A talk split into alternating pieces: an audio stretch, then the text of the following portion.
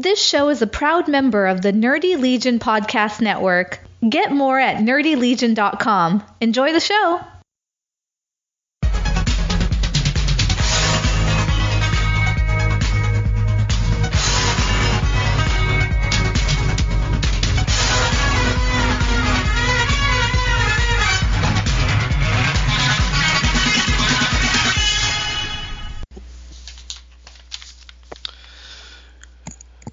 Greetings and salutations, Hey. Hey, how's it going? Hey, it was going really good until Sunday around 7:45 p.m. and oh, then Oh, God. yeah, I know. I haven't. You know, the only match I didn't watch of that was the pre-show match. I forgot to go back and watch it because I didn't start it. Well, I was ready to go for work about 20 minutes at 10. I like to leave at 10 o'clock for my 11 o'clock shift. Give me time to take my time getting there, getting in the building, getting myself set up so I can replace my uh, the person I'm replacing and right. you know, technically we I technically I log in at like quarter of the hour. So I was like, well, I'll watch the uh, Money in the Bank women's ladder match because that was the opening match. And um, uh, good God, this is my note. It says, no matter what they do on SmackDown to fix this, it will always go down that this first historic women's Money in the Bank ladder match ends when a man retrieves the briefcase and throws it down to his girlfriend, forever tarnishing the match. Yes. Yeah, that's, I mean, that sums it up. The match wasn't even that good. Anyways, let's let's just No. go with that. There were there were a couple parts that I thought were decent, which were you know you knew that Charlotte was going to do something crazy off the ropes to the floor, and she did. Yep, yep, she did. That was pretty spectacular. I But- agree. No one. No one made full use of the ladder to do moves. No, even which I was kind of expecting. even when uh, James Ellsworth dumped Becky Lynch off the ladder, she wasn't at the top. She like took two steps down and she dropped. She dropped maybe she dropped from less than the height of the top rope to hit the top rope. You know what I Mm. mean? Yeah, yeah, yeah. Yeah. So I don't know. I wasn't impressed at all with this pay per view as a whole. No, there there was like one half hour that I was excited about, Um, and and that's about it. the, my favorite thing about this whole pay per view was the fact that Roman's Reign, Roman Reigns wasn't on it. I mean, that was good, right? No, You, but you know what? what? I will put it like this: yeah, this pay per view was so bad, yep. putting Roman Reigns on it may have made it better. Fair enough.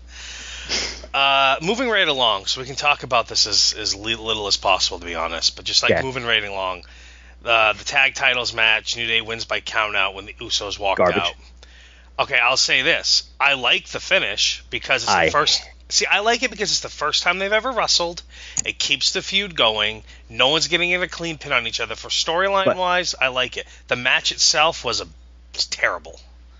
okay, I agree with you that the finish was a good move, but after the garbage ending of the first match, Yeah. you needed to have an actual finish. well, I guess That that was okay. my thing. I you, get what you saying. have Yep. you have a bullshit finish to the first match, Yep. and now you have a bullshit finish to the second match. And it's one of those, well, I can already see everything else that's going to happen from the the rest of the night. Yep. So why even bother getting invested in anything?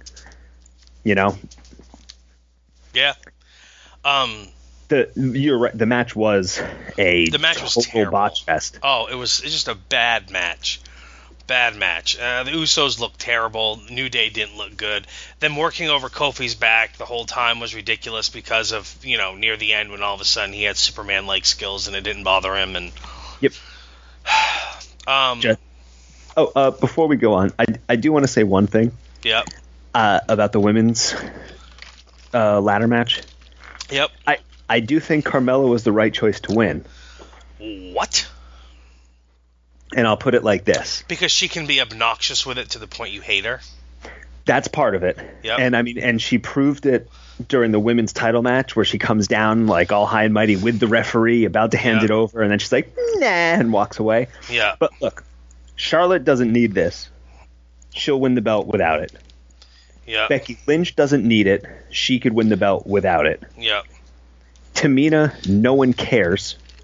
So putting it on her, Yeah. I, it wouldn't really do anything. She has no real heat either way. right. And Natalya, it's another one. Like, Yeah. meh. You know, so a out of everyone in the match, Yep. it makes the most sense to put it, you know, put it on Carmella. Hard to argue with that. Th- That's some good logic you got going on. You know, I mean, also she is, I guess, the most rookie-ish of them all. So it gives her, you know, a way to elevate herself a little bit more too. Yeah, and it helps build her along without. With yeah, okay, I okay. I still think the match was match was terrible, and I hated Oh the no, finish. no, no! I I hundred percent agree. I Like think seriously, no matter thing- who won that match, the fact that none of the competitors in the match retrieved the briefcase. I Right. mean, like you could go one, you could go with saying, "Oh, what they didn't think that the woman could do it." I mean, like there's so many No, things that could be said or done or whatever, and but having someone not in the match retrieve the briefcase and hand it to his, you know, like that was just yeah, that's just garbage. That's not, oh, now they have so much heat. She didn't even win it herself, blah, blah, blah. It's just garbage. It takes away from everything that they Yep. work so hard on doing. yeah, I agree. It really and truly just does just, it just, such garbage. Yep. Such Um, garbage. Speaking of working over Kofi's back for him to be Yeah. Superman at the end, what did you think of Naomi taking an ass kicking for an entire match? And then hitting one move and popping up like she's perfectly fine when she wins. Okay, so I will say this. When it comes to the women's title match, obviously Naomi won when she submitted Lana. Visually, I thought Lana looked great. I enjoyed her outfit, her ring gear. Um, Naomi kicks out of Lana's finisher the very first time she ever used it. That's that's good. That that, Yep. that made lots of sense. Sure did. Um, but if I'm being realistic, um, you know, honestly, the match itself really wasn't that terrible. Like I thought Okay. it was going to be a lot worse. It was better than I expected it would be. I guess is what I'm trying to say. it um, it exceeded my expectations. Yes. but my expectation of it being negative 50 on a scale of 1 to 10 probably helped that along. Yes. I thought- Naomi did not look great. Yep.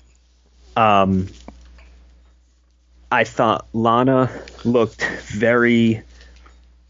I don't know if nervous is the word or Well, think about it. not at ease. she's had one match on quote unquote WWE TV, and that was like a 10 woman tag. She had, I think she's maybe had one match on NXT TV, and she's done some NXT house shows. So this was really her kind of, you know, first one on one. The match is riding on her, a lot of pressure on her shoulders type of thing, you know, in front of that big of an audience. So I totally get the nervousness part of it all. Yeah.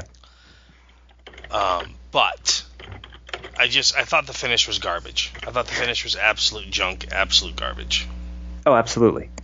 But uh, you know what I meant with Lana, it's like she would do a move and then be like, uh, and then go and do another thing. That that's all I meant, you know. And obviously, you know, not having the experience is a huge Right. part of it. Oh yeah, no. But- was. I mean, this is like the title match. I know. you, you'd think that, especially because it's her first real match, Yeah. and they kept talking about it being her. You you know, you'd think that they would really work at it. Right. You know, come up with something for her, but who no, knows? I, I get what you're saying. I get what you're saying. I smell what you're cooking. Um. Then we had the debut of Mike Marina Kanellis. After that, uh, good for Mike. De- good for Mike Bennett. He's a nice guy. I enjoy his ring work. I, I do too, but I don't like that they made him Mike Kanellis. Uh, my yeah, the the best thing that uh, what's his face, JBL said all night was, he took her name, huh? Yeah, Um, yeah, I thought that was a little bit dumb, but it doesn't make sense. I mean, I'm No, waiting to see doesn't. if they do something on SmackDown with them, Maybe. but I don't know. I I was excited when she came back. I was talking to your cousin throughout the show, and he had no idea who she was. He had So I no was idea trying who Maria was. That's he was asking me. I don't know if he was it, serious. Paul, come on. Um, well, you know what though? She did leave the Federation like seven years ago, and he didn't Right. start watching until like six years ago. Start watching right, and, again. and even so. when he did used to watch, I'm pretty sure he stopped before she came in. Yes, yes, he did. Yes, he did. So She yeah, would be part of that TNA era that he didn't care for, not total nonstop action, tits and ass. Mm, yeah, yeah. Um, WWE Championship match. Okay. I did not like the placement of this match on the card. Well, the only. Oh, okay. Well, I For guess. reason. Go ahead. If you're gonna do the Money in the Bank, you gotta have it before the title match, Yeah. so that there's the possibility in the head of cash in. people watching that something else might happen. I agree. I do agree I- with that 100%, and I think they I don't should care. have done that. You know, ne- but I mean, obviously the the best match ended the show, but So I went into this match with the the thought and view of I'm not going to think about Jinder Mahal's past. I'm not going to think about Randy Orton's past. I'm just going to watch this match like it's the first time I've ever seen either one of these guys wrestle in the ring. And Okay. with that, because like it's like I think about like sometimes I go to an indie show and I have no idea who the guys in the ring are because I've never seen them before. Okay, or maybe I've heard the name but I've never seen them. And so when you don't have any biases, it's you know it's easier to enjoy it. So that's what I tried to do. I tried to go in this watching it, just appreciating this match for what it was, and I watched it twice for this reason.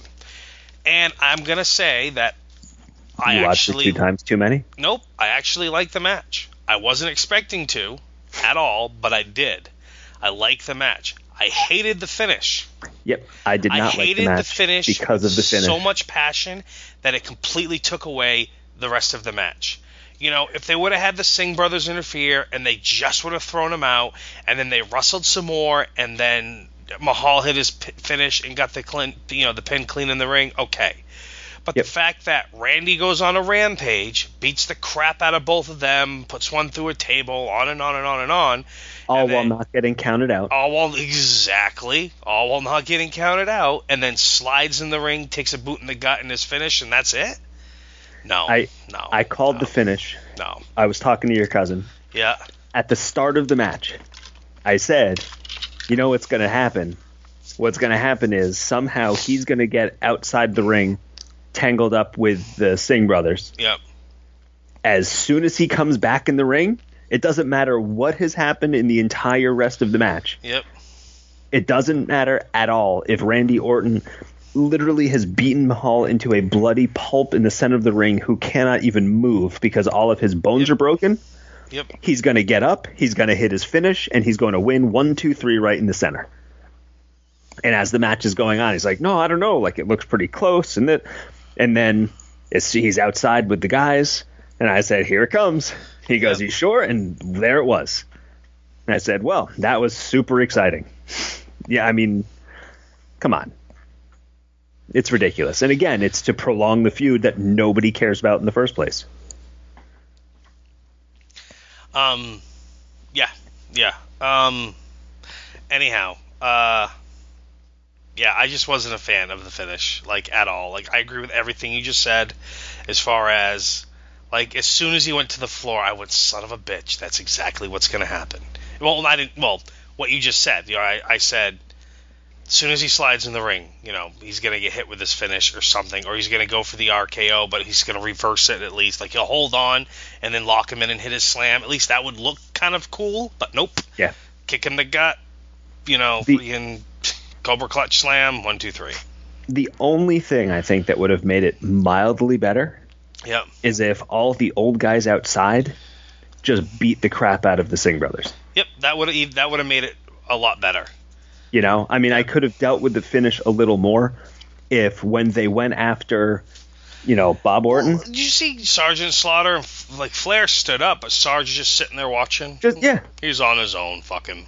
yeah. you know, You know what uh, I mean? Like, We had our issues back in the day, so, I hold a grudge. you know. Yeah, I I don't it know. would it would have been better if they got involved and if Randy went out to help them and went back, you know, and he was a little distract. I don't know. It, it doesn't. I can't even stupid. justify it. It's all It's stupid. stupid. if you, if you stop the match right when he slides out the ring to beat them up and go, that's a pretty good match actually. I, I was surprised. Like I I was genuinely surprised how much I enjoyed the match until the finish.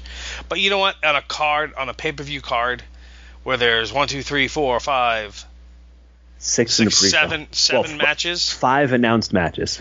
Well, yeah, one, two, three, four, five, six, seven. But you're still you're watching seven matches. Then there's the pre-show match. So there's eight matches. You know what I mean?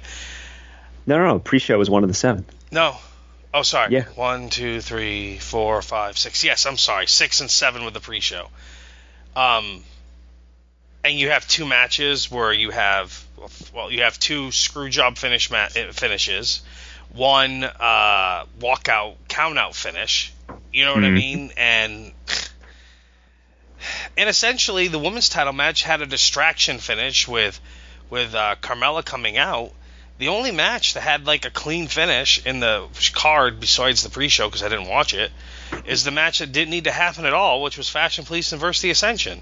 Yeah. Now, did they really just waste the entire build of the Fashion Police to give a two-minute squash match against the Ascension? Pretty much, yeah, Like, yeah.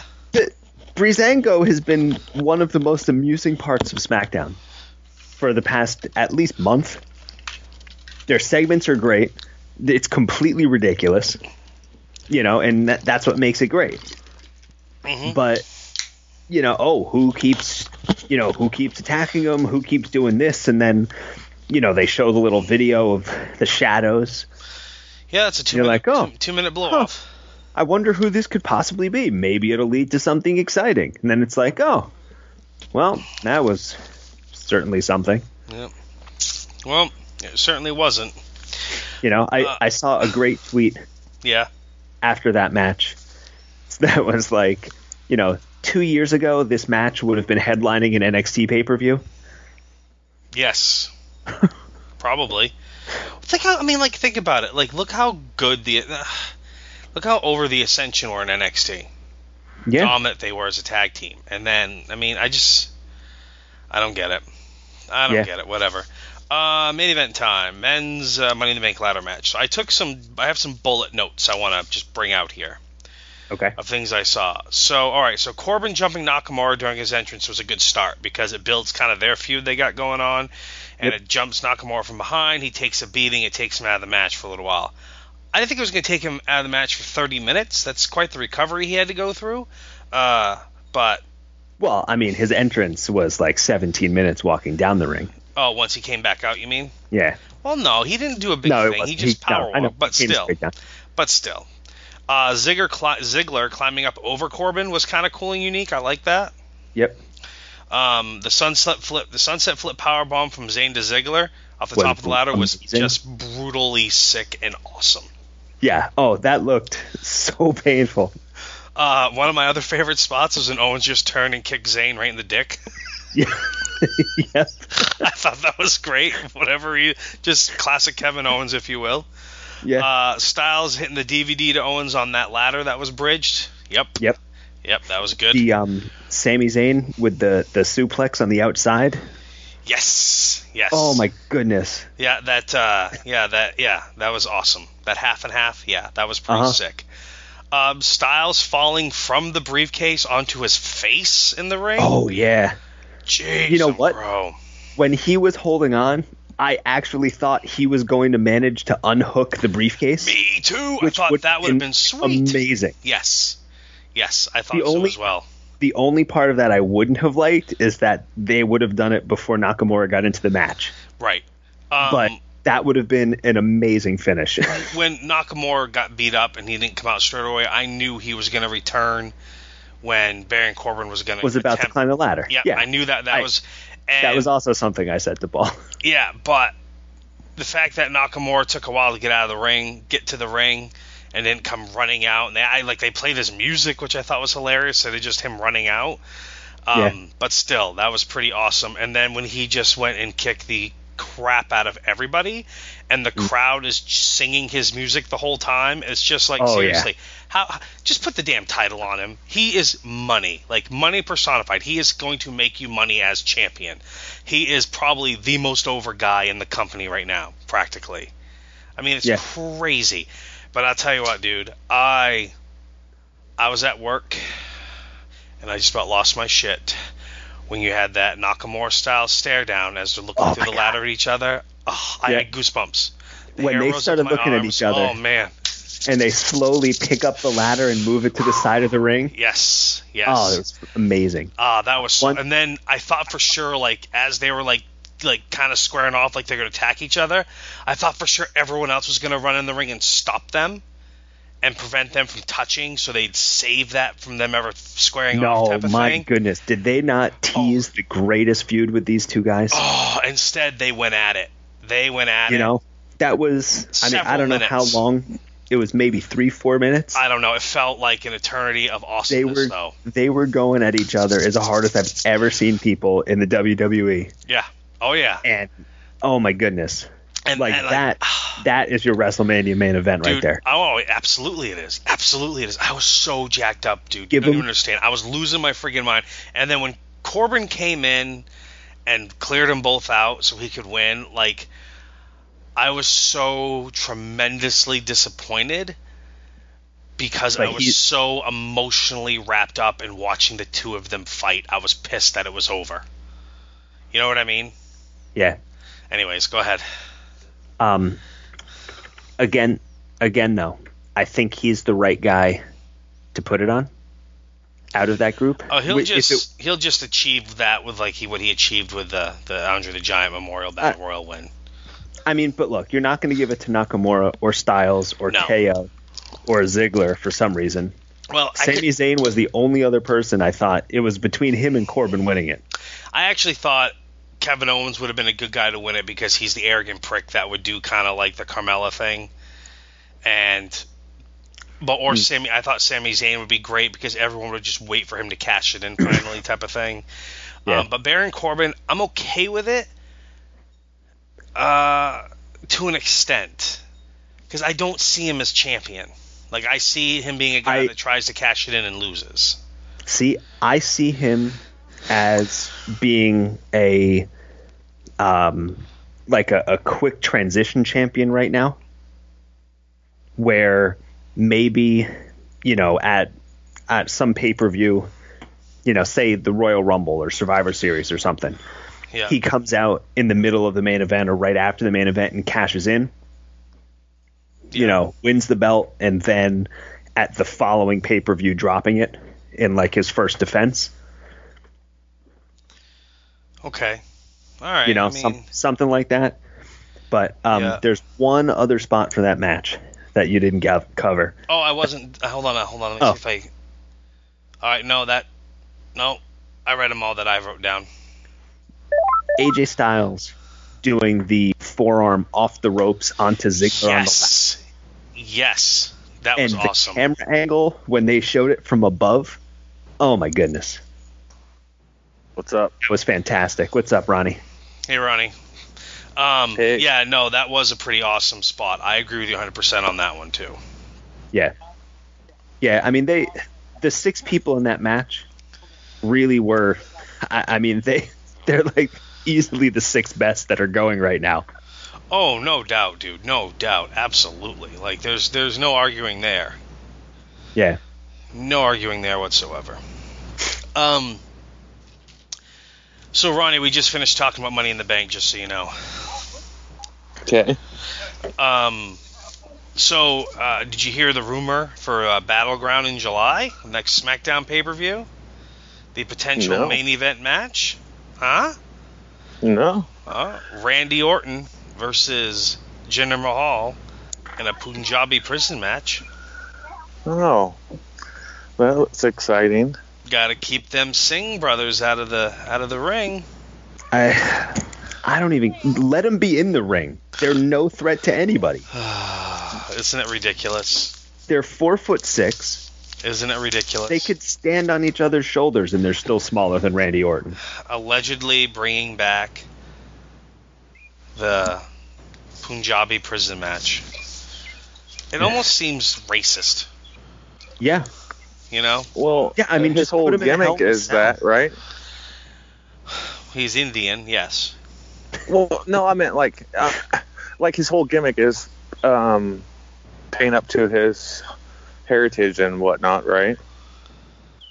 Well, yeah, but there's being proud of your heritage. Like Bret Hart was proud of being Canadian, but you didn't hear a Canuck prison match. True, true, true. Well, I mean, the Mountie did kind of try that with the Boss Man. Um, oh, the when they had to spend the night in jail. My that Yeah. when I was a kid, I I loved it when the Mountie was being processed, and the Yeah. the guards were, "Give me your finger, give me your finger," and he's like, "You want the finger? There's the finger," and he flipped him off because I was just like, "Oh, he gave him the finger!" Like as a kid, like, I hadn't seen that wrestling before. I got all excited. Who knew? You know, nine years later, Steve Austin would make it his thing. Right. Anyways, But so um, it's i- is it safe to say that this Punjabi prison match will be better than the other Punjabi prison matches? Oh, you mean the one that didn't have any Indian in it at all when it was the big show against Right. Undertaker? Yeah, probably. Right. Yeah. Probably, yeah. um, well, the next pay per view we're going to be treated to is uh, f- from Dallas, Texas, July the 9th. Uh, WWE Great Balls of Fire. And, and so far they got uh, Brock Lesnar champion versus Samoa Joe, which I actually I'm pretty excited about that match. That, that has the potential to be a good match. Yeah. And then an ambulance match with Braun against Roman Reigns, which I don't know. I popped big when Braun popped out on Raw Monday night, and then I I, I- liked I- it until like he stood on the back and raised his arms and gone. "Roar!" well, that's And then they showed that. He's Then they showed that on the replay like 70 times. Oh, okay, yeah, I could see how that would get annoying and get old.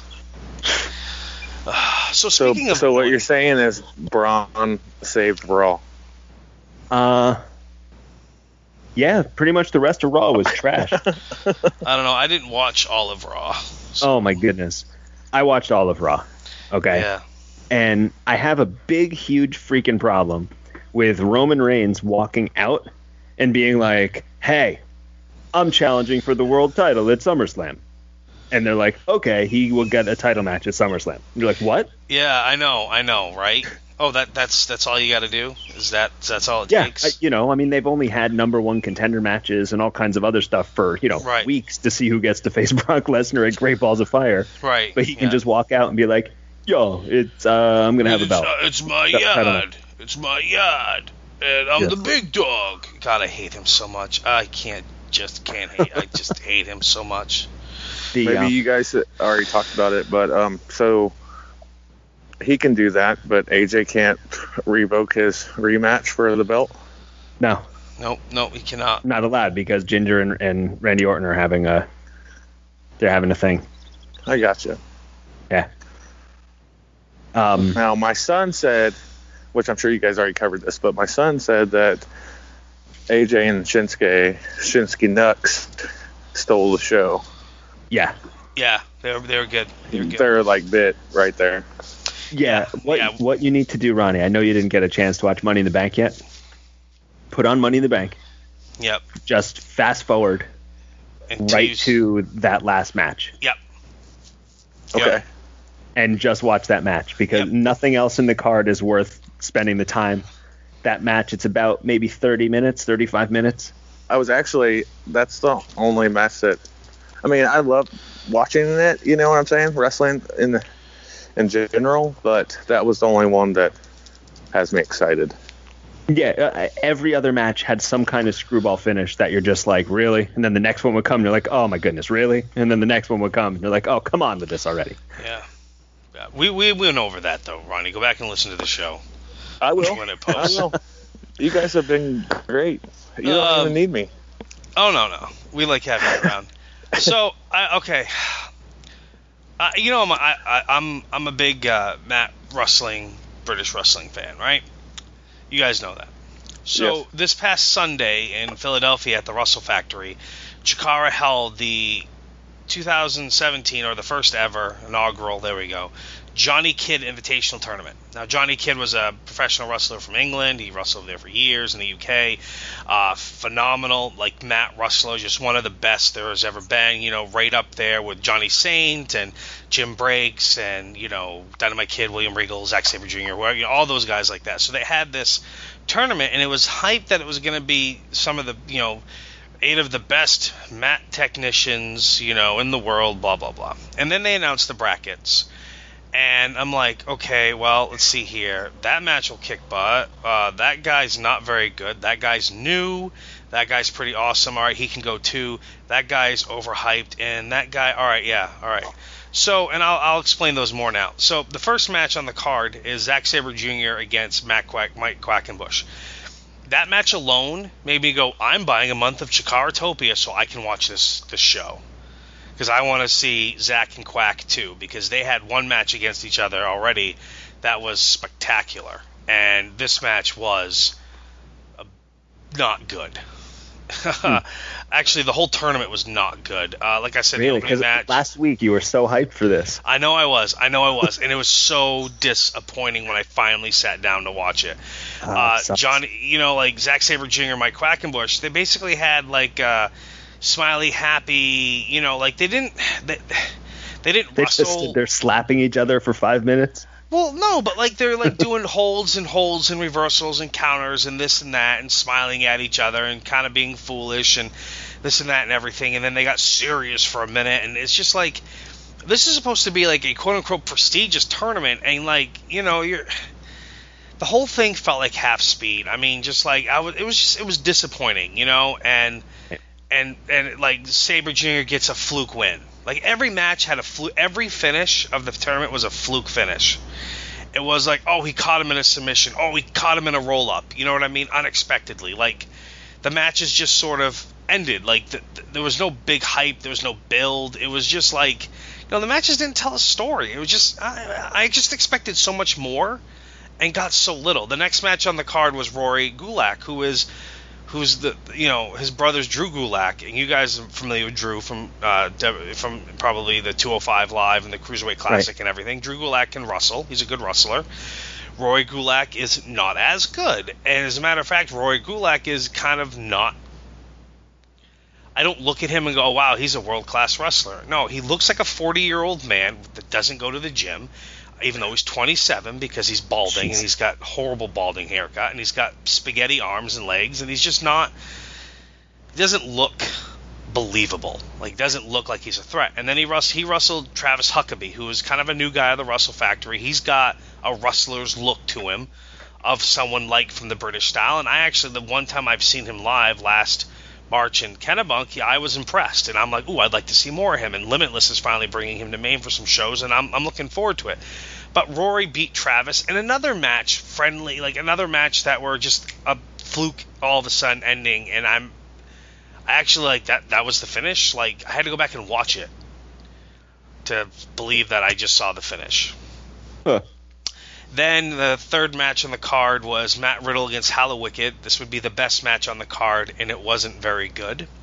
Um, and then the next match on the card. I mean, Matt Riddle. I don't know if you're familiar with him. He's a former UFC fighter that went to independent wrestling, and he's kind of making waves all across the country and the world, if you will, um, with his gimmick. I don't think you'll ever see him in WWE because I think he likes the the, the Mara a little too much. Um, but you know, he's a great wrestler, very entertaining. I love watching him. Uh, he's great in the ring, and this was the best match on the card, him and Hallowicked. But even then, like it was like it was too short and they mm. tried to put in too much in too short of a period of time. Um, that was the other thing. Every match was short, like five minutes or less, maybe hmm. six or maybe six minutes. So like you couldn't even really like to have a, a mat-based wrestling match like Johnny Kidd would have or Sabre Jr. or whatever. You they, you need to go 20 minutes. Right. You know, you can't have a five-minute match because they takes time when you have catch as catch can trading holds matches, you need 10, 15, 20 minutes to tell the story of the match and have a good match. And none of these matches had that.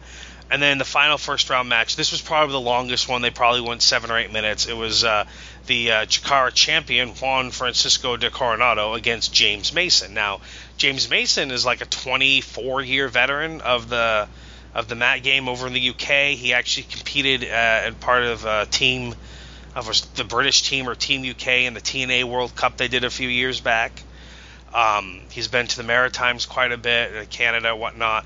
Um, I, I feel like this might be like it's probably his Northeast independent debut, if you will. And uh, he's he's a good hand in the ring. He's been around a long time. He's that traditional British style wrestler. And him and Coronado had a decent match, but again, it had a fluke quick roll up finish.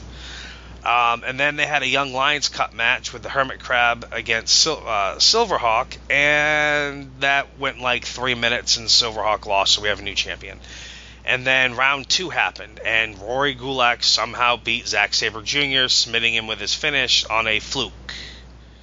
Sabre Jr. went for, went to do a roll up and lean back into it, bridge back into it for extra leverage, and Gulak managed to grab him in like a dragon sleeper and and and it didn't even look like he had it sunk in and Sabre tapped. And I was just like, all right, well that was that was a that was the shits. Mm. And, then uh, Coronado beat Matt Riddle, and I just went, "Are you friggin' kidding me? Like, come on!" And then, uh, and again, the match wasn't good. And then uh, they had a singles match with two Australians, Mick Moretti against Jessica Troy. That was actually the second best match of the show and it wasn't that good. And it went about seven, eight minutes. And then we had a tag team match, the Tempora Boys against uh, the Cyberhawks 2000. That was okay. Decent tag match. Didn't go very long, maybe five minutes. And then the main event. And I'm watching it. And there's four minutes to go on the show. And they're still doing the ring introductions. And I'm thinking, huh, maybe they cut this off for some reason. Maybe the timer's messed up. I, I, I, don't know. Um, it was not. They rang the bell, and 40 seconds later, Rory Gulak submitted their champion. Yep. I don't even know if it went that long. I watched Jeez. it. Tw- I couldn't believe it. I was so disappointed. Like you have a card that it's two hours and 20 minutes long. It shows. However, 24 minutes of that was the 15 minute intermission they took and the over eight minutes at the beginning where it just had the logo saying it's going to start soon. And that was over eight minutes long before it actually started because it was like all they did was take the live stream and just put it on there you know what i mean? And then they had an intermission at the show so they had an intermission at the lo- during the stream but they just put the logo up and the intermission was just over 15 minutes the beginning was over eight so you have a show that's less than two hours long one two three four five six seven eight nine ten you have a 10 match show that's under two hours long with ring entrances and a small ceremony for Johnny Kidd. Everyone's ring entrance, say it takes two minutes. That's 20 minutes of ring entrances. Now you have an hour and 20 minute show. You know what I mean? And it just, hour and whatever, 50, 30 minute show uh, to have 10 matches. And that's, you know, that's 13 minutes a match but they didn't go 13 minutes because you have the ring entrances too, exits as well. I mean, it just it was disappointing. Like I was so disappointed. Like it, hmm. it, like if I would have gone to Philadelphia to watch this, I would have been pissed. And that's the Phillies like. Do you think you they're a hostile crowd if they want to be? And it's it was your typical Chikara crowd, and the crowd was into it. But it's almost like it's almost like the Chikara crowd is into it because it's that they feel like it an ownership to it, so they're they're not going to uh, boo yeah. no matter what, you know. And right. the Wrestle Factory is cool. It's like they've they've built their own studio to to air like they have an hour long show. It doesn't air weekly. It's like maybe a couple of times a month that they do live from the Wrestle Factory. They call it the Power Hour, so that's kind of cool. Um, you know, so I mean, they're really building their own brand more than ever now with this Chikaratopia. But on the plus side, I am kind of excited about Chikaratopia because it's only eight bucks, so I'm gonna have it for a month, and I didn't realize what they had on there exactly. They have every Chikara show ever on Chikaratopia. Huh. And there's some stuff from when they first started out that I would love to watch, like some early stuff with Claudio Castagnoli, or like they have Joshimania nights one, two, and three on there from 2011. I went to night two, in New York and um, in uh, just north of Boston. But nights one and two, uh, white nights one and three, I didn't go to. But I can't. I, I'm looking forward to watching those. I text, I tweeted uh, Bryce Remsburg, who was the referee for Chikara. He refereed every match on that card, by the way. So he's the one that worked the most uh, Sunday. And I was like, I have Chikaratopia now. What do you recommend as what you think is the, the top shows? And he said High Noon, which was their season finale of 2011, and King of Trios 2011. Okay. And funny enough, the Joshimania shows were in 2011, so Huh. I'll be checking out 2011. Oh, and I'm sorry, one more thing. There was no commentary to the show at all. Really? Yeah, I thought that was really odd that there was no commentary at all on the show. Yeah. So, there we go. Sorry, I just did all the talking for a few minutes there. Okay. No, no, this is actually about that though. Like, if it didn't have so many screwy finishes, Yeah. would you have enjoyed it more? No, the matches weren't good. Like the matches, just like they weren't enjoyable to watch. That was what was so disappointing about it. Like you're looking at Zack Sabre Jr. against Mike Quackenbush, two of the like, arguably two of the greatest like mat wrestlers in the world. I mean, one of the greatest matches I've ever seen live to this date involves Zack Sabre Jr. against Chris Hero. Another one of the greatest matches I've ever seen live was Mike Quackenbush against Reckless Youth, two out of three falls match back in 2003 at the Portland Expo. I mean, like and, and Mike Quackenbush, you know, like eh, almost every match he's in is a great match. You know, like he and uh, Drew Gulak back in December, or yeah, back in December I think it was. Uh, they had a match, or might have been in November, but end of November. Or, No, it was definitely end of December. They had a match. Uh, they went 20 minutes. They put it on. They like they brought they they they put it on their Facebook feed for free or whatever, like live, and I watched it and it was like Drew Gulak's last match in Chikara, and it was like an unadvertised match, dark match, whatever it is on this show, and they went 20 minutes, and it was fantastic. I mean, you watch that and you go, look how good Mike Quackenbush is, look how mm. good Drew Gulak is, and then when they're hyping, you know. Like the opening round match is Sabre Jr. against Quackenbush. I'm like, that should be the tournament finals. This shouldn't be the opening round match and then it's just so unsatisfying. It wasn't even like I built the hype up my own mind and was let down. It was just ah, it was very unsatisfying. The whole show was like I couldn't believe it. Huh. That's disappointing It is disappointing. You know, because, you, like Aaron said earlier, you were like hyping it last week. So yeah, I was excited about it. I couldn't believe it. Like I'm like I'm gonna buy this. Like I'm gonna buy an i pay per view. You know, and I don't buy i pay per views, but I'm buying that one. Hmm. Oh, hold on. Here we go. Per oh Jesus. Per WWE SmackDown Live General Manager Daniel Bryan, Tamina, Natalya, Charlotte Flair, Becky Lynch, and Carmella will compete in a second Women's Money in the Bank ladder match next week live on SmackDown. Oh, thank goodness. But it doesn't matter. It doesn't matter because the first time ever when they did it on pay per view, they tarnished it, so it doesn't matter. And if Carmella wins again, then it's going to be completely redundant. No, you know what? They should have a second briefcase. So now you have Carmella with a briefcase, and somebody else could win a briefcase, Yeah. and then it's just craziness. and it's and it's Carmella with the asterisk briefcase, like they did back in the old days, like the Yeah. million dollar belt, you know, as the as the belt or whatever. Not Yeah. the million dollar belt because that's a bad example, but Yeah. oh, yeah, Carmella's Daniel- briefcase Dan- says she can go against the Universal Champion, so it's going to be Carmella You know what I- versus Brock Lesnar at, at Yeah. Survivor Series. there is something I'm excited about this week though. What's that? It is Kassius Ohno versus Aleister Black on NXT. Even Ooh, though tomorrow we've seen night, that before. Yeah. I've seen Tommy End against Chris Hero before, so I mean the potential there is pretty Yeah, fantastic. yeah, yeah. But after the Johnny Kidd Invitational Tournament, I'm Yeah, not and going to that's get my what's hopes looking up. Yeah, true. But like everybody's like, uh, what I've read on social media is like, this is ought to be great. This ought to be great. Not knowing that they have wrestled before as Chris Hero and Tommy End. And and so and also that the match was recorded like a couple weeks ago. Yeah, three and, weeks ago. yeah, and everything I've heard about it is the fact that Yeah, well, right, it's yeah. pretty damn good. So yeah. yeah, And it's kind Um, of cool that I, I'm, I'm, I'm, it's cool, and I'm looking forward to it.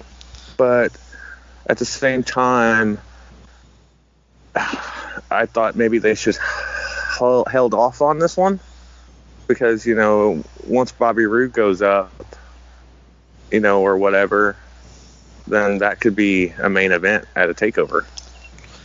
Well, yeah, you could still do that. you could still do it because I, I understand what you're saying, Ronnie. I, I do, but I think NXT does a great job in like they'll have this match and it'll just make you want to see another match.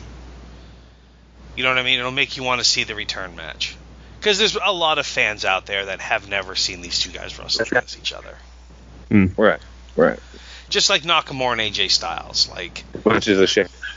Right. I mean, like their their match at Wrestle Kingdom uh, in 2016 was really awesome. So I, I Um, believe you mean phenomenal.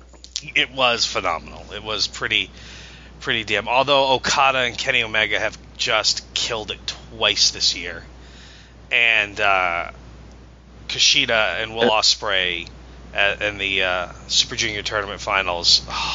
that was pretty phenomenal itself. Omega and them round two was phenomenal, and it was a different style of match altogether. So you got the feeling like all over again almost. You know, you're absolutely right. Omega and Okada Yeah. too. First, they went the 60 minute time limit draw, which you never see those anymore. So that's awesome in itself. And you're right, it was a completely Mhm. different style of match, but they still told a phenomenal story. One of my favorite spots in the whole match was the timing was just unbelievable, but it was such a simple move. Uh, Okada had Omega set up to do the, uh, you know, the, the flip out for his Rainmaker clothesline and when he spun Omega out and he went to hit the clothesline, Omega just fell down. Like Right. he just fell forward on his face, and but in doing so, like Okada missed the big clothesline and like kind of threw himself halfway across the ring from the momentum of throwing his arm for the clothesline. And the timing was just so perfect on it, but it just told uh, just a great story of how drained Omega was and how worn out he was and you know he just collapsed and, and it just I don't know I just I loved it and it tells you how like how hard Okada was swinging for that clothesline how much force he had behind it that it carried him across the ring when there was nothing there to stop his momentum and everything so Just think. Yeah. like two years from Yep, now, agreed. yeah they'll both be in um, WWE pay per views having four minute matches that are like comedy related. probably thanks And their Aaron. biggest thing will be on Talk is Jericho Talking Shop. yeah Yeah. Good lord. so, um, this Friday night, Lowell, Massachusetts, I'm going to Best in the World Ring of Honor pay per view. Nice. Yeah. Um, Yeah. That I know With I talked Cody about it last Rhodes week, going. Yeah, and I'm still mad I can't go. but yeah, like you're saying, Ronnie, Cody Rhodes, Christopher Daniels, World's Championship, and I think we're going to see new champion. New Yeah. champion. And that'd be awesome. The match itself should be awesome, but Yep. seeing the belt switch yeah. hands Yeah. and Seeing Cody Rhodes win his first time. world championship, yeah. Yeah, I'm pretty excited. Pretty excited. Anyhow, ten matches on that. That's on that card too. say again, you cut out. Uh, there's a lot of matches that are exciting. Yes, yes, it's Yeah, a very the whole card stacked card. The whole card is pretty awesome. Yeah, the whole card is pretty pretty damn awesome. I mean, everything from you know uh, Kushida against uh, Marty Marty Scurll for the belt to the uh, Dalton Castle and the boys against Bully Ray and the Briscoes. Uh, Yeah. War Machine against uh, Young Bucks, the strap match between Hangman Page and Frankie Kazarian, uh, Jay Lethal against Silas Young. I mean, no, it's it's a stacked night of wrestling. It's gonna be great. Yeah. It's gonna be great. So, um, I kind of, if you guys uh, want to, I, I would love to chat about the new WWE unreleased DVD that's coming out this September. Yeah, heck yeah. never before seen matches from 1986 to 1995. And uh, have you guys taken the time to look over this list at all? I sure did. Ronnie? I, I have not. Okay, all right. I mean, I, I know some of the matches that are on there, but I haven't Yeah. seen the full roster. Well, release. It says there's 45 matches. Plus, there looks to be like little talking segments here and there and everything. And like, it's pretty. I mean, I think it's three three DVDs. It's a three DVD set, Yeah. yeah, yeah. But it's, but that's, I mean, that's, eh, but you know what I've noticed? There's no Blu-ray advertisement at all, Well, I mean, I'm sure. which is I'm sure well, there will be. Well, no, I actually read a thing uh, a month or so back from uh, Wrestling DVD Network, and they were talking about how WWE looks to be getting out of the Blu-ray division, which seems weird because you know Blu-ray is. I think we just lost Ronnie.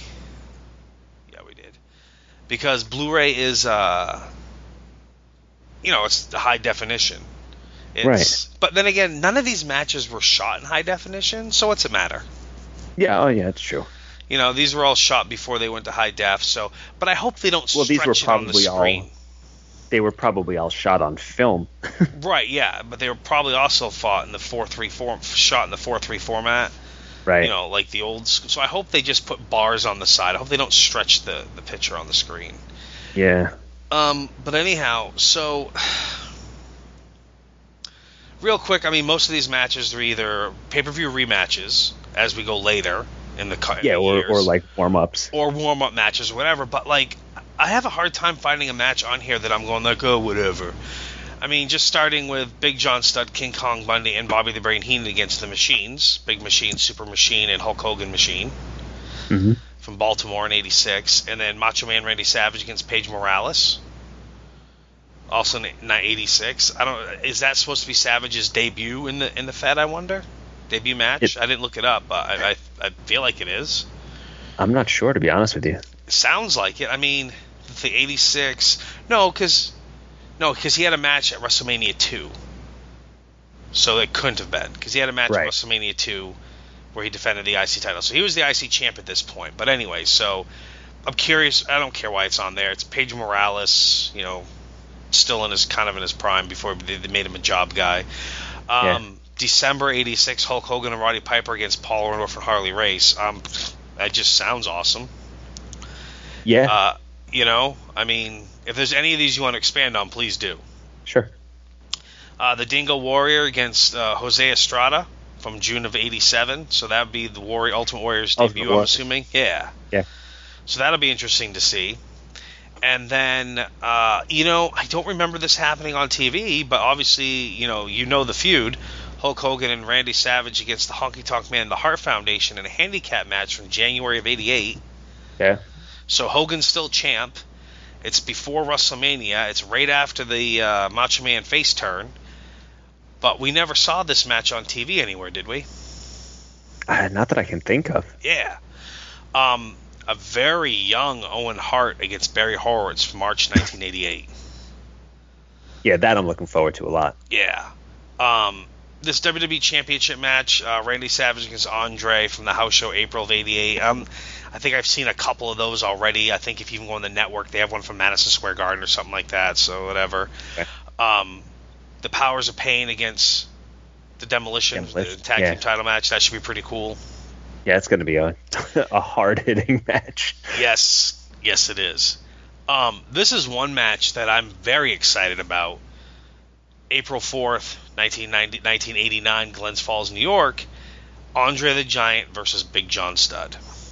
Oh yeah, and And he- and from the stories that you're hearing now about Yeah. how Andre did not like other big guys, Yes. I'm really interested to see to, to really watch the match and see if you could see anything going on in there. Well, see, Studd and Andre, they had matches like I remember Coliseum Home Video Steel Cage match. Right. You had the WrestleMania One Body Slam match.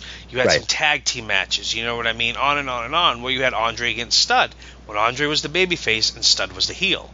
And then when Andre turned heel, and then John Studd came back, they never had a match on TV.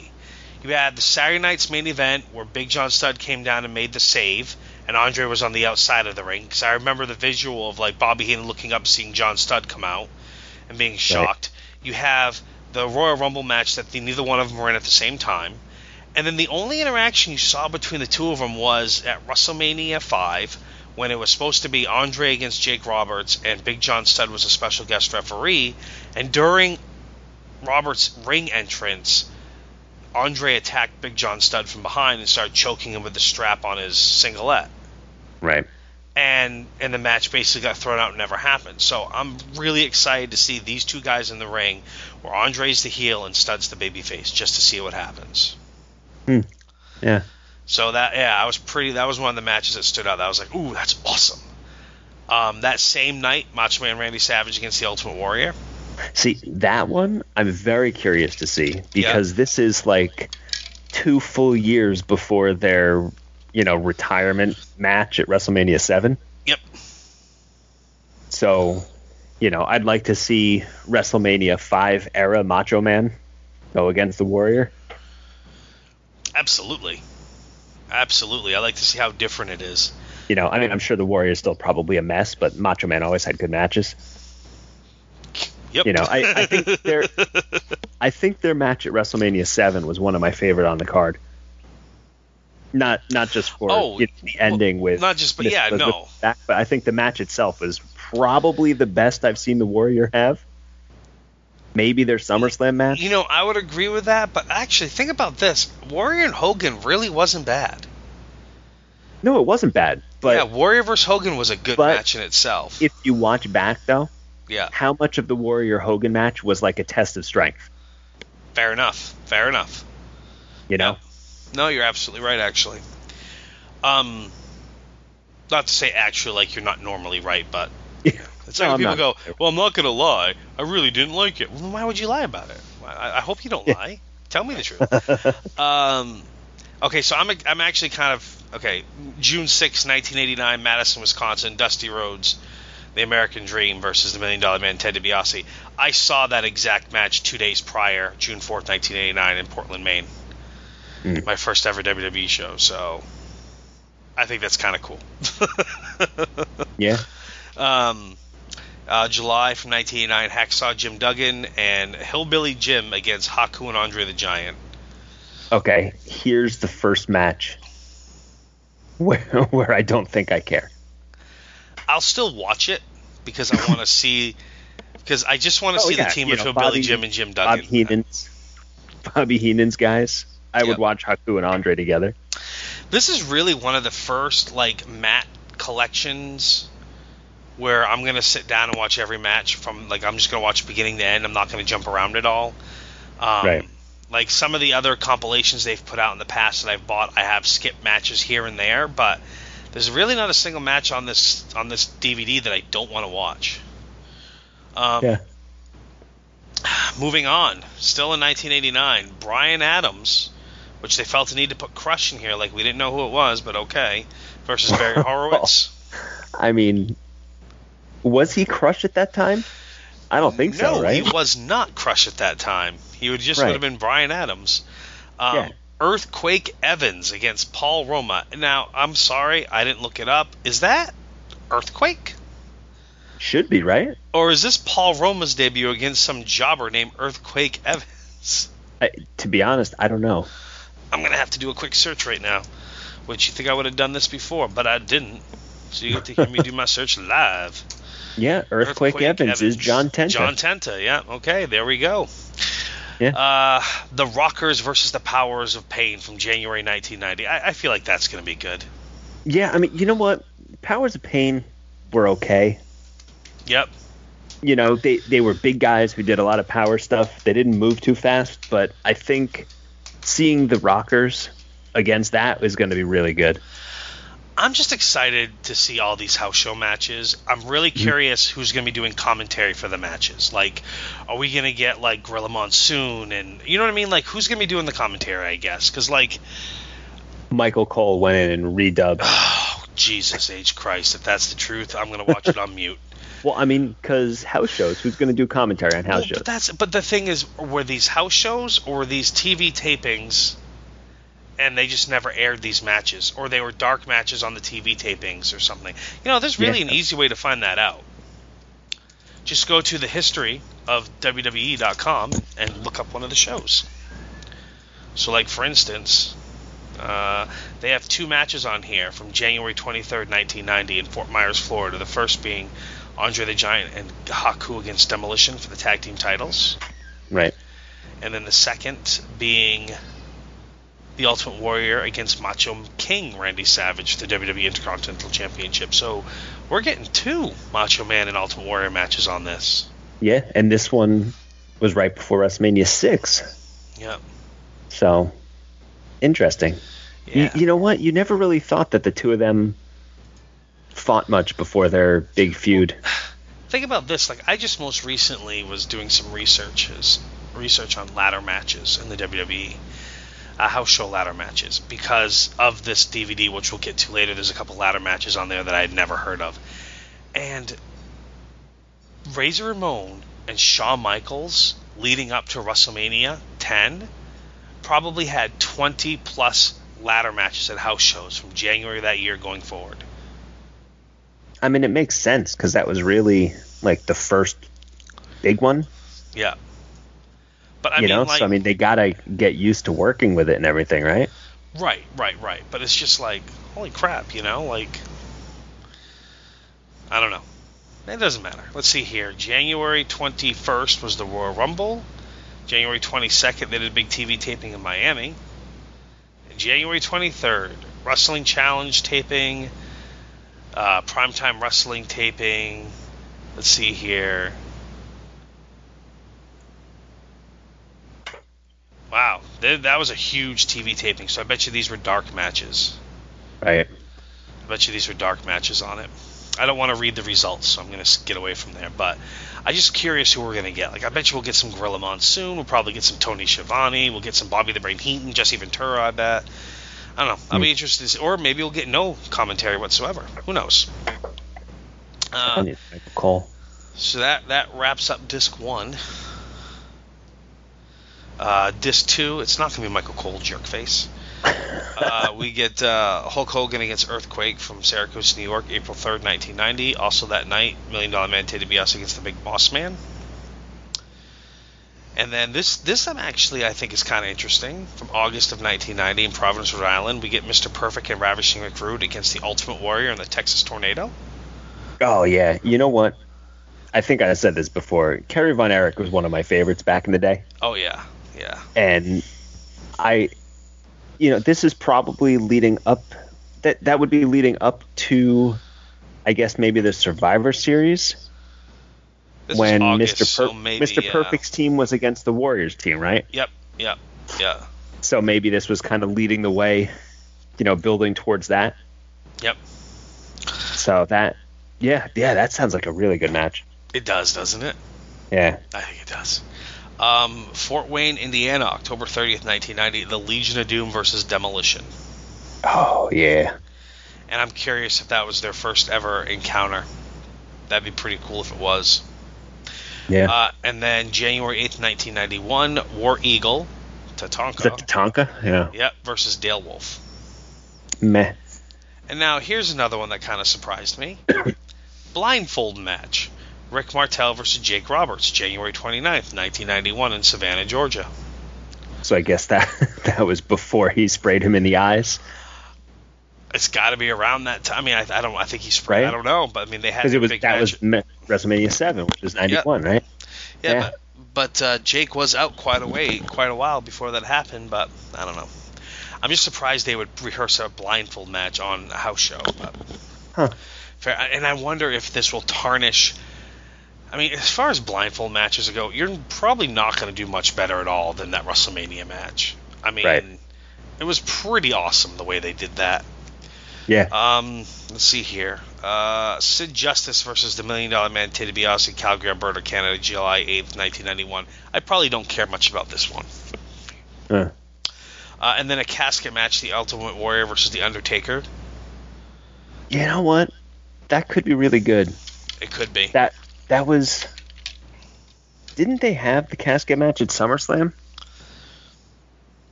Um, No, it wouldn't have been SummerSlam. No, no, I don't know when they had They, their casket they match. had their they had the feud, I actually did. They have a casket match. didn't they? Because I weren't know they he locked. that I know he. like, I know. Jake Roberts was poisoning him, I know and they the locked. Undertaker. They were putting him in a in like casket. yeah. They didn't have a match I because it would be weird to do like a casket match at a house show if you weren't building to something. Well, I feel like Unless it's on a taping. I feel like Warrior got fired before the match happened, type of thing. Hmm. Maybe. You know, like that's a they had a body bag match. That you know what? I think that's the one I was thinking of. Yeah, I, I really I I don't think they ever actually had a casket match. They had a body bag match. They had a match apparently at SummerSlam '92, but I don't think they ever Okay, actually it was had a casket match against each other. I think probably the the program finished first or whatever. I do remember the body bag match though. Yeah, yeah, that's what I was thinking of. Yeah. Um, Ric Flair versus Roddy Roddy Piper, October 1st, 1991. So one of Flair's first matches. Oh, that would be. That's got to be a great match. I feel like it's got to be. I mean, both guys are were uh, you know. Um, okay, so this one I don't remember this at all, and they even have a segment called "Who is Mr. Madness," and it's Jake the Snake Roberts versus Mr. Madness from Springfield, Mass, November 1991, and it says Macho Man Randy Savage. I don't remember. I'm guessing he was in a mask. I don't remember any time when the Macho Man was under a mask for any reason in '91. Was that? No, that wouldn't have been when the Cobra had eaten his arm Because- no. because he retired at WrestleMania that year, and at SummerSlam that year was when he got married, and I don't. I don't remember him wrestling later that year. I thought he came back the year after, but I I mean obviously I'm wrong because here he is in the fall. Huh. Yeah, Yeah, I don't I know. don't- There's there's like a promo video online apparently that you can watch, which it's the Undertaker and Jake Roberts with Paul Bearer, and I guess they're wrestling Mr. Madness and Hacksaw Jim Duggan. Hmm. Yeah, I'm I'm kind of curious about that because I don't ever remember there being like a Mr. Madness gimmick in uh, the WWE. Yeah, interesting. Yeah. Checking his Wikipedia now, and there is an entry for Mr. Madness in his Wikipedia. That's it. Huh. It doesn't talk about it all, it just says Mr. Madness. Anyways, so that'll be interesting. Yeah. Um, all right, so here we go. Springfield, Mass, November 12th, that same night, WWF Championship, Hulk Hogan versus Ric Flair. Why WWE put them against each other on house shows and never on a pay per view, I'll never get it. yeah, I Oh, the timing wasn't right. They tell fuck you, the timing wasn't right. Um, Piper's Pit with the Brooklyn Brawler.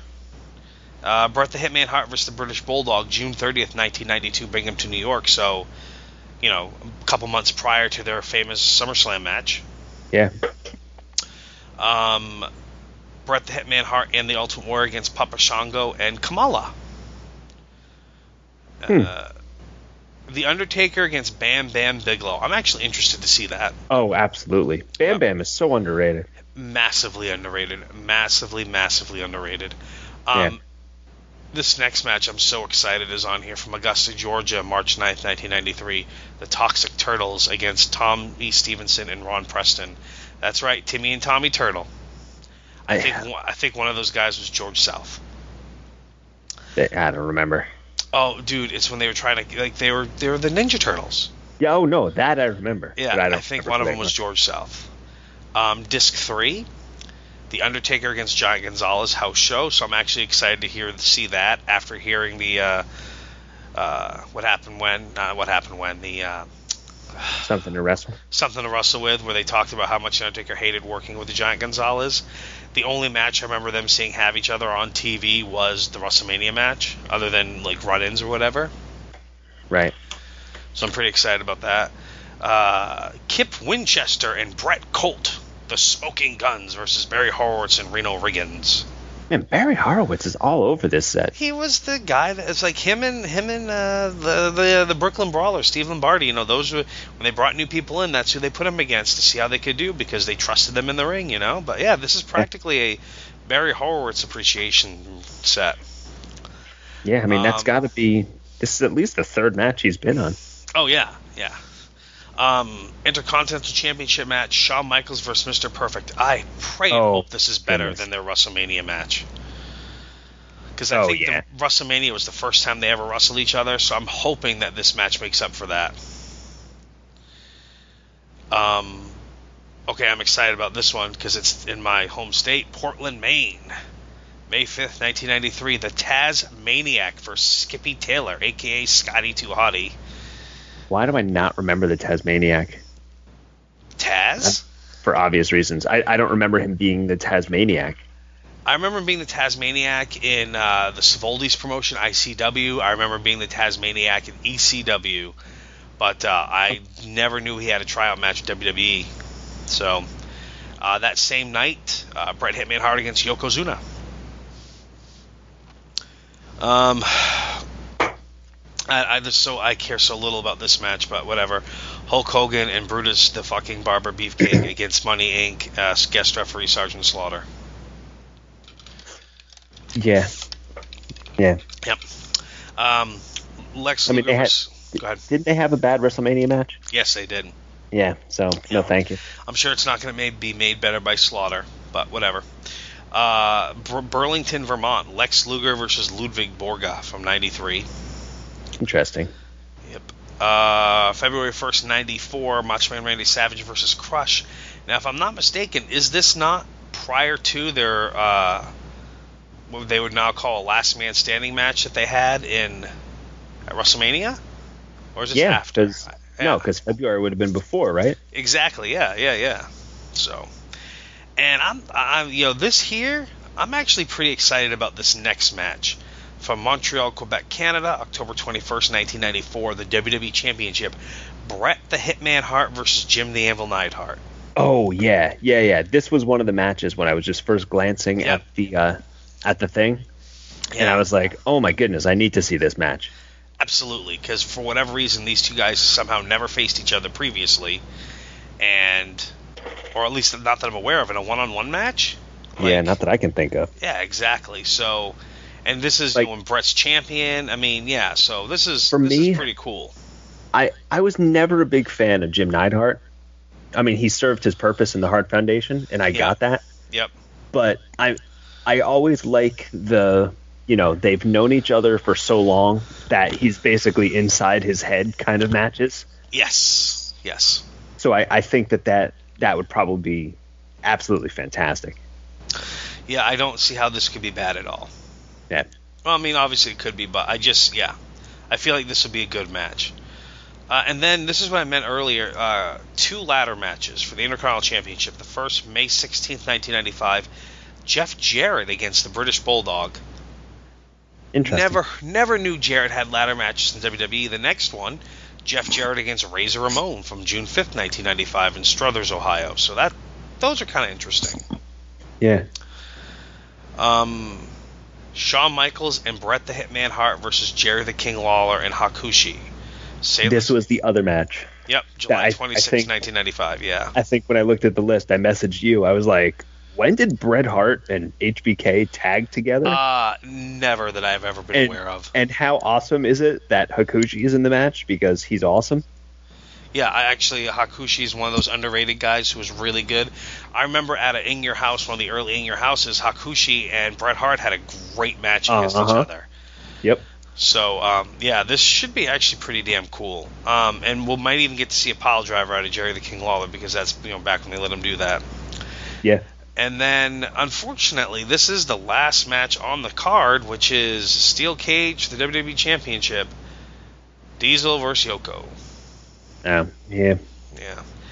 Now, what's interesting is um, hopefully I can find it on the site. I should have looked it up earlier, but I don't know. I got an I, I uh, there's another listing of matches, and essentially uh, it says were 13 extra matches just added to the WWE unreleased DVD content listing. And basically, what it says is here is last week we received and posted the full list of content WWE has in works for the unreleased DVD, which we will now, which we now know will be filled with 45 exclusive matches. As news spread online, our listing was spotted on a few other websites with several extra matches, including one on PW Insider, which is usually a pretty reliable website. That's me saying that. And it had 13 more matches listed. And right now, they haven't not been able to confirm that these are not present, uh, other than the fact that they are not present on the list that they had. But these maybe are Blu-ray extras that they haven't released or talked about. I, I don't know but Okay. I'd like to just talk about these real quick because these are all like I don't know. I think I would be pretty excited if these were on here. Uh, going all the way back to 1998 or 1988, Hulk Hogan and Bam Bam Bigelow against Andre the Giant and Ted DiBiase at a house show in Hershey, Pennsylvania. Interesting. And then in 1989, October 2nd, Steel Cage, Randy Savage against Hulk Hogan. Awesome.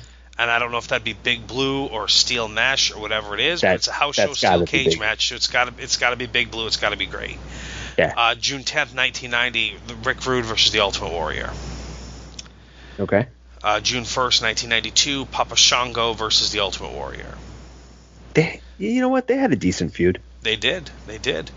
Uh, July 20th, 1992. Apparently, this is the Ultimate Warrior Appreciation Day. Kamala and Papa Shango versus Undertaker and the Ultimate Warrior. That's a very unique mix of four supernatural, eccentric guys, you know? Yeah. Uh, from Worcester, Mass. One of them who's amazing, and three who are. Yeah. Yep, yep, pretty much. Uh, September 1st, 92, Kamala versus the Ultimate Warrior. Jeez. October 27th, 92, Ultimate Warrior versus Papa Shango.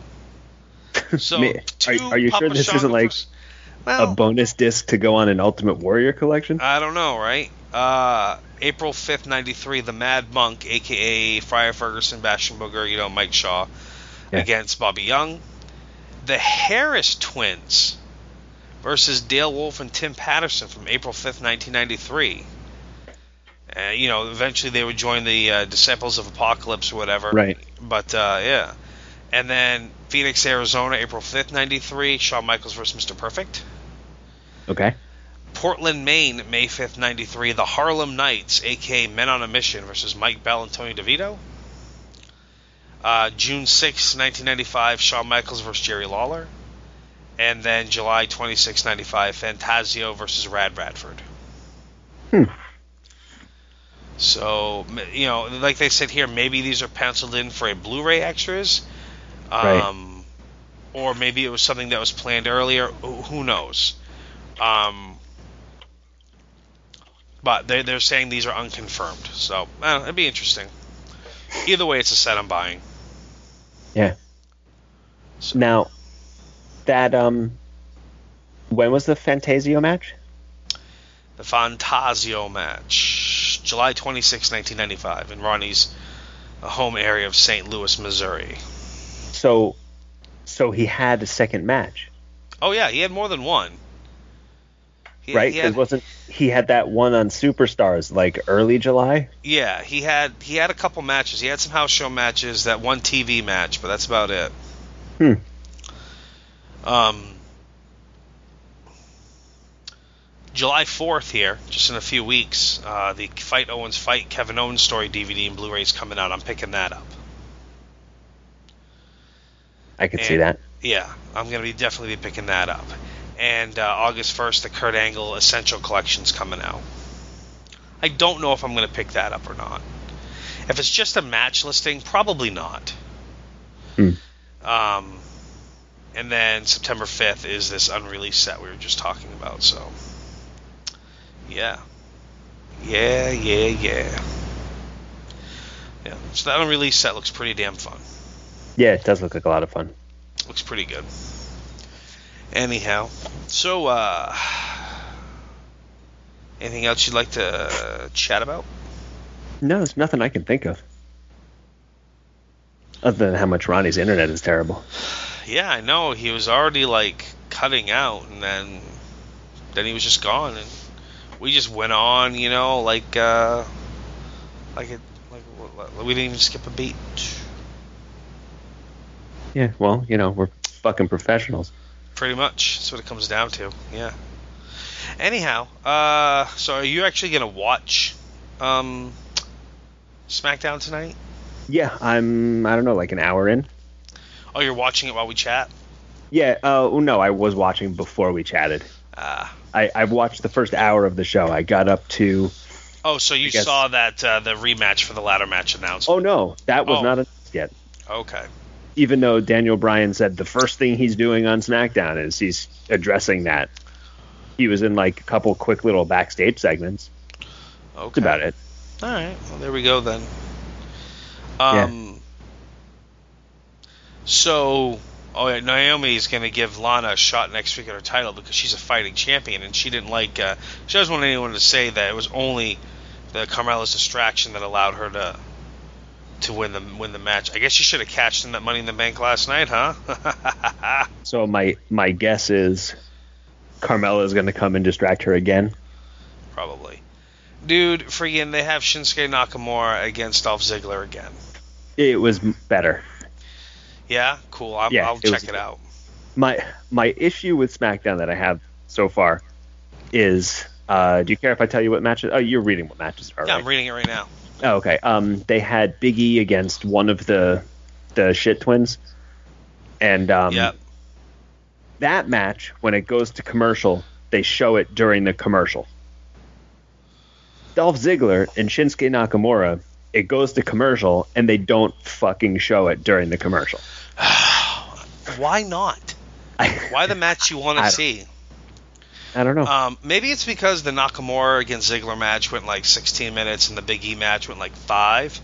So you know they figure if you cut to commercial, this match is going to be going on for another eight minutes when we come back. You know, so may- maybe that's But still, the process if- behind it. if they're showing stuff during commercials, why wouldn't you show stuff that people want to see?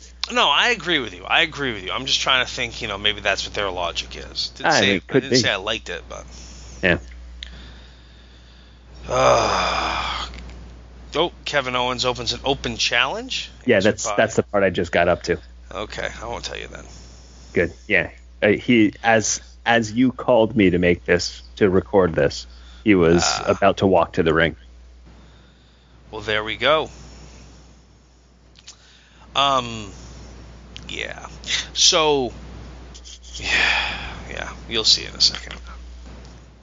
You'll see in a second. What'd you think of Big Cass turning on Enzo last night? Why? I mean, did they did they have nothing for Enzo to do? Because you know, as soon as he loses the matches to Big Cass, he's not going to ever be anywhere again. Yeah, yeah. Apparently they don't have anything for Enzo to do. Set him down to 205 live, maybe. I don't know. Maybe. You know, but it, it doesn't make sense. Like, why are you splitting them up so soon? Yeah. You know, I mean, I, I get that they think Big Cass is going to be a huge star. And I And, think I mean, it will maybe. be too, but why are they turning him heel? You know what I mean? Like it doesn't make Well- any sense. Like if you have Enzo the one that's doing if Enzo's jumping Cass, if Enzo's getting Big Show to be the you know to help him up, help him or whatever, you know, if Enzo's being Yeah. the you know the little bully because he's tired of living in Cass's shadow or whatever, on and on and on, or you know Cass is like looking out for him and he's like I don't need you and this and that. It makes more sense. Why are you making Cass the baby, you know, the heel in this? Why is not, you know, Cass should be the baby face? Yeah. Oh, you Yeah, know why they're know. building Cass up so that way they can have someone else to throw at Roman Reigns. You know, with Reigns as the big bad he, uh, Or- baby face and Or is uh, at heel. Strowman because he's almost as big. and Strowman's basically a baby face because he beats up Roman Reigns. No one Well, that- Roman Reigns. That's the thing. Like, everyone on Raw seems to be a babyface except for The Miz and Samoa Joe, right? Yeah, yeah, pretty So much. maybe that's maybe that's why they have Cass as, as well, a heel. Roman Reigns is supposed to be a baby face. Right, but I mean, he gets And- booed like Cena gets and- booed, so it doesn't matter what he no, that's not the same. Cena gets booed because it's cool to boo Cena. People boo Roman Reigns because they just fucking hate him.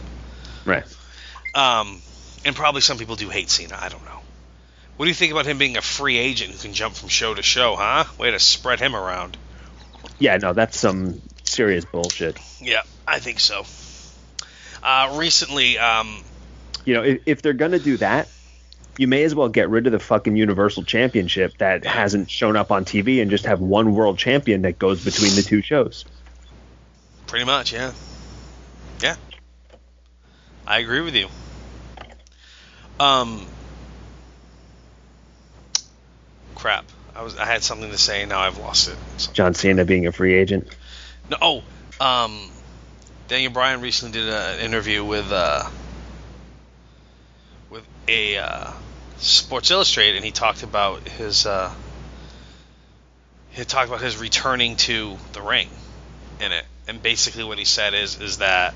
Uh, wrestling is where he get if, he he is a creative person. Wrestling is where he expresses creativity, and it's hard for him because he hasn't found anything to replace his love and passion for that. Not, you know, Not his wife being and kid. alive. Not, not his wife and kid. Well, according to him, his doctors say he's okay to wrestle again. It's the WWE doctors that say no. So basically, he's biding his time for his contract to expire, and then I guarantee you he's going to Japan. He's going back to Ring of Honor. I don't know if we'll see him on the independent straight away. He could have a very high price tag, but I guarantee he's going to Japan. He's going to be in New Japan Pro Wrestling. No doubt about it. He's going to be And- on Ring of Honor, I bet. you know what? I I feel for him. And as much as I want to see him back in the ring, Yeah.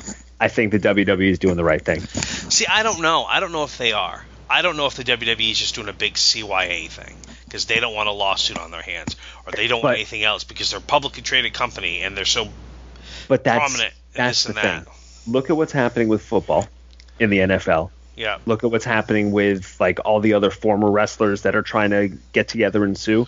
Yeah, but none of them have He- any legs to stand on in court. But They- this is the every thing. one of them lose. He has documented concussion issues. Yep. Information is coming out now about how bad that is for you. Right.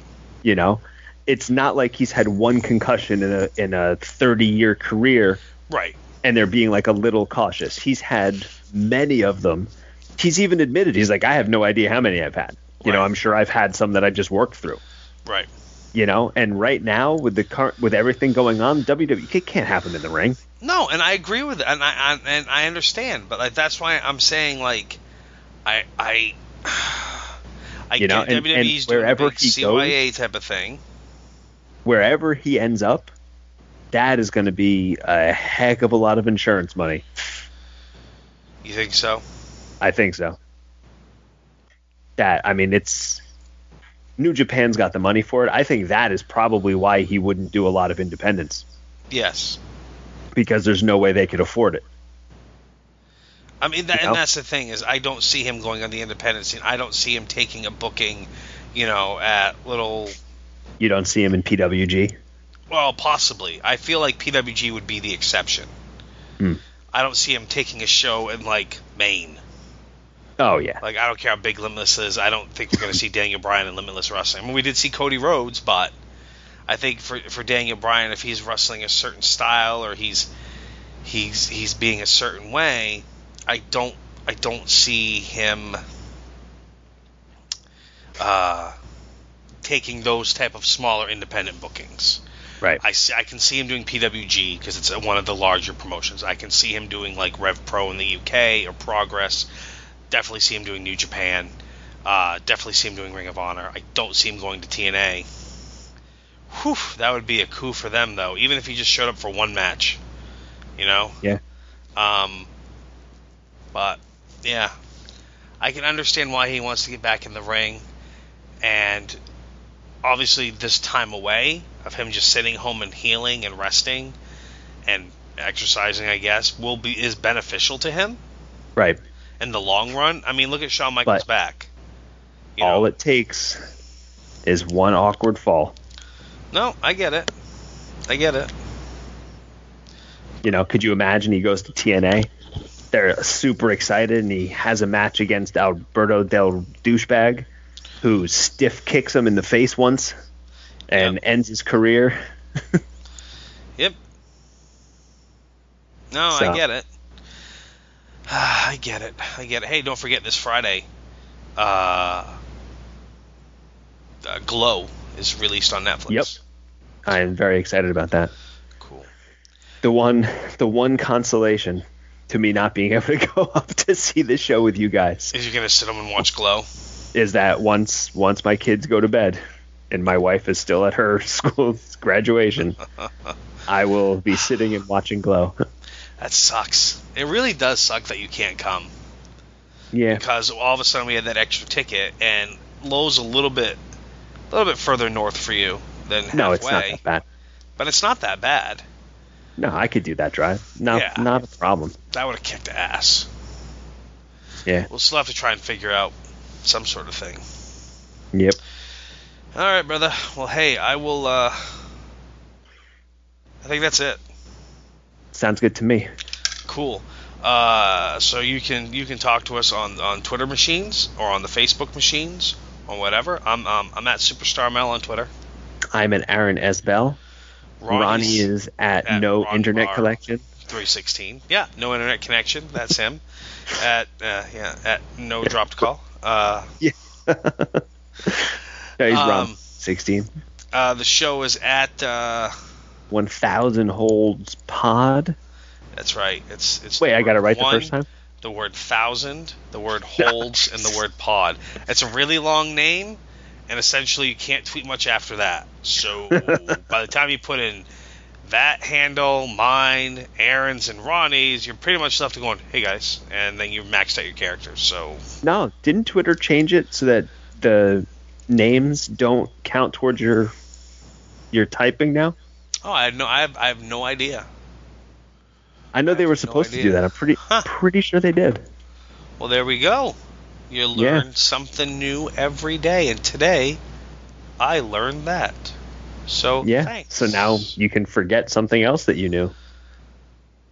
Oh God, I hope Or not. you don't do that. You don't. I'm not Everything an- you learn, Nah, you try and forget nah. something else. I don't think I'm that guy. Could be. I mean, I'm not saying I remember everything, but I don't think I'm that guy. Gosh, I hope not. What is wrestling again? No. Anyways, uh, It's Yeah. that thing we get upset about. I know, and I hate It's to. a like, shame. We how You know, hard we- did we work to be positive? You know, like we didn't want to be the like everybody else. The last few weeks we've been we've been doing pretty good, but this like yeah. Oh man, it's just there there was so little good about the pay per view and about Raw and so far SmackDown's been oh eh. Dude, like I watched Money in the Bank and I was so sad after. I was like, at least I have the Johnny Kidd tournament to watch. And then Yeah. I watched that and I was like, Yeah, and that, too. what the frig? I mean, if I like usually like if we got a Ring of Honor pay per view and a WWE pay per view, okay, I'm gonna get some satisfaction. If we got a New Japan show and a WWE show or whatever, okay, I'm gonna get some satisfaction. Dude, Yeah, I got no satisfaction it's a at shame. all. Yeah. I swear to God, if somehow this Ring of Honor pay per view I'm going to is bad, I don't know what to tell you. I can't You- imagine. You know what's will be. happen? What? It's gonna be like a some weird storm, and that three minutes into the first match, like not only does the power go out, but something happens and like it fries the circuits, Yeah. so that there's no way to get stuff back up and running. Damn you for saying that. They best be putting on. They best be putting on a whole House of Dark matches for us then. Well, you know what? Now I'm glad I'm not going, so I don't have to see the show in the dark. Jerk. All right, so that's it. Thanks everyone. and you're welcome.